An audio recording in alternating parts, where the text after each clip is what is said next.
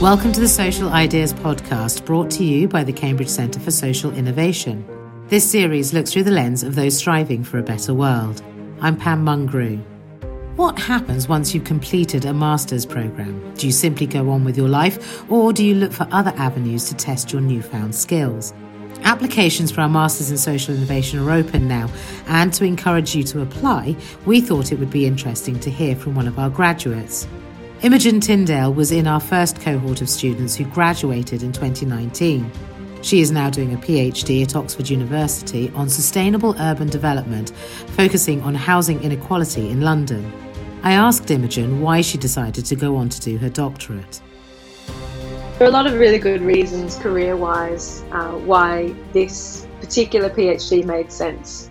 There were it's access to policy and it's uh, it's obviously an amazing centre that's really well connected to a lot of things happening in housing and cities development. And obviously, a PhD is a really good move because I want to go into more academic teaching. But at the end of the day, the reason why I want to do a PhD is actually just because I love learning. And it was so fun to have the opportunity all throughout the masters to be quite self led, but then also have the guidance of these incredible sort of world class academics and thinkers and practitioners. And for me, the opportunity to do that for a few more years and really bed into one topic and research very deeply in that was exciting because uh, it's just really really fun i think to research and to think about these things it's such a privilege now, one of the reasons we're having this conversation is because you are a graduate of the Masters in Social Innovation, which is part of the Cambridge Centre for Social Innovation. So, obviously, this journey to continue to educate yourself has been going on for some time. What was it that first of all led you to the Masters in Social Innovation? At the time, I was consulting a lot to um, social enterprises on sort of go to market strategy and brand strategy, and then also with corporates on their shared value and community investment programs. I think I was starting to hit against the end of my knowledge and was thinking I can keep, delivering these strategies and keep working with these companies, but I felt a little uninspired with what I was producing and thought actually there's there's so much more happening in the world that I need to engage with. So I'd done a lot of short courses, learned a lot about impact measurement and impact investing, but for me, I thought I actually need a period where I get totally immersed into the field of social innovation and learn it from all different angles and understand a bit more about the sort of wider world around it so I can do better work, really. And I, I, also think there was a part of me that was itching to try something new. I think I was finding the work I was doing frustrating sometimes because the impact I wanted to, to create just wasn't quite coming across. You can have one person in an organization who's really enthusiastic about it. But then by the time it comes to actually putting it into operation, it's it can get beaten down and cut down and mitigated until it looks nothing like what you wanted to do. And I think I was excited to come here and learn about those different angles so that I could try something new. And actually, since having that exposure to a lot of different sides of the social innovation sort of world, I've actually ventured into new new places. I've tried placements in policy and really enjoyed that. And it sort of clarified for me actually probably more where I sit in this in the whole kind of world of social innovation. Did you know what social innovation was before you applied for the program? I think I felt a lot more confident about the definition before the program. For me, it was quite clear cut. There was a few different ways you could do that, and I suppose it was finding new and innovative ways of creating social impact. And in my mind, that was quite narrow. That was a lot of social enterprises, a lot of corporations trying to do that, and then also a lot of charities trying to find new funding models and new partnership models and things. But I think over the course of the program, we got exposed to so many people doing so many different things that I feel less certain now about what the definition of social innovation is. So, obviously, as you've stated, coming out of it, it's become more nebulous in terms of your understanding. But has that negatively impacted how you view social innovation? No, I don't think it has. I don't think it has at all. I think I was quite skeptical about the ways it could be done. And I think through the course mates and the guest speakers and through people doing the ventures, I think I learned that people are doing things in far more innovative and exciting ways than I'd imagined. And I think probably for me, it's not become, it's become not really about is this in or out of the umbrella of social innovation and more how do we measure what good we're doing here how do we define it and measure it and how well is it performing because people in the course had such different lives to me and were doing incredible and innovative things in their organizations that I probably wouldn't have thought of before. So I think it, I think it's quite a good thing to expand your horizons on this, and it would be unusual to have something with innovation in the name that was clearly defined. Why didn't you take what you had learned from the MST out into the real world? I think I, in a way, sort of did. I think because the course structure of both the MST and the PhD that I'm on at the moment, both of them are part time, and so I'm working as well. I actually think that what I learned there has been very helpful for the real world. So I studied community innovation and very much grassroots led innovations and relates to my undergrad, which was more really about sort of development studies. And I think for me, it was a great reminder that I had been working so institutionally, and actually, there's there's insights that you miss and that you just can never glean if you come at it from an institutional angle that are so rich and understood in the community that you're trying to help, I suppose, or trying to understand. So I think for me, a lot of the learnings from the MST have come into play in my professional world. Working in policy, sort of been a great reminder that everything has to start with the beneficiaries and go from there.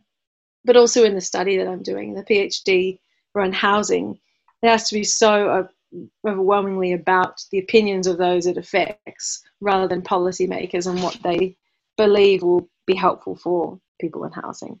So you're not on your own, obviously, as a graduate uh, of the MST who's gone on to do a PhD. And, and you mentioned that it was partly to do with career prospects, but also to do with further education and just enjoying being in that environment.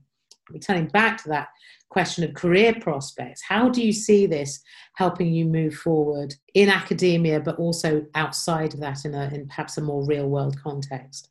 I think I would probably be positioned quite similarly to a lot of my classmates, where they're interested in having one foot in the academic world and one in the sort of more practitioner world. And I think for me, the course structure was so fantastic for that. I can be learning on one hand and sort of executing on the other. And I think it's sort of set up how I think about my future career. I'd really love to be teaching and learning and constantly working with researchers who are coming up with the most interesting ideas at the time. But for me, I have to find a place to put that into action. And so being able to sit between ideally policy consultation and academic work would be the dream and is something that has been really fun throughout these few years. And I think that is a unique offering of the MST that I, I couldn't find in another course is that sort of constant conversation between the ventures and those out there creating businesses and endeavors, and also those writing about them, creating theoretical framework for them. So I absolutely love that part of it. It's been hugely informative to what I want to do and the way I want to work as well. So, for those who are perhaps thinking that you know they're interested in doing the MST, why would you encourage them to apply? Gosh, it's just really fun. it's just the best few years you'll have. I think I think it would be insane not to. I am constantly encouraging people from all different sides of the spectrum. There's so many people who I know who are very much more on the business side, and they would so benefit from understanding soon how social innovation impacts their field because it's going to absolutely change the way they do business over the course of the next decade. And they can either be quick and innovative or slow on it. And on the other side, so many friends who have uh, a particular thing they care about, who work in environmental activism through to community development, and everyone would benefit from one aspect of the course. It's so wide reaching in its remit. You have sort of like a mini MBA on one hand, and on the other, there's so much really, really good sociology teaching and really amazing organizational theory. There's just so few people in my world who I feel wouldn't benefit from it. And beyond that, there's also just the people that you're exposed to are so interesting. I mean, our cohort came from so many different countries, so many different backgrounds. And so it really stops you having a very Western centric idea of social innovation. People were creating incredible change in different contexts and it was such a delight to learn with people who I felt were just so bright and engaged with the world and had such different experiences from the home office through to mining through to you know so every industry was represented in our cohort. And then you also get exposed to amazing people through Cambridge Social Ventures program and just people in the business school that you get talking to and I would also say beyond that, it's just really fun to be inside the institution of Cambridge, but not totally beholden to tradition. It's quite an interesting, forward thinking, innovative program. And being inside an institution like that is amazing. You benefit from this long tradition of thinking and of ideas, but you also are on the sort of cutting edge fun side of things where it's like a new course, new teachers, and it was really fun. It's just really fun few years. I'd recommend anyone do it.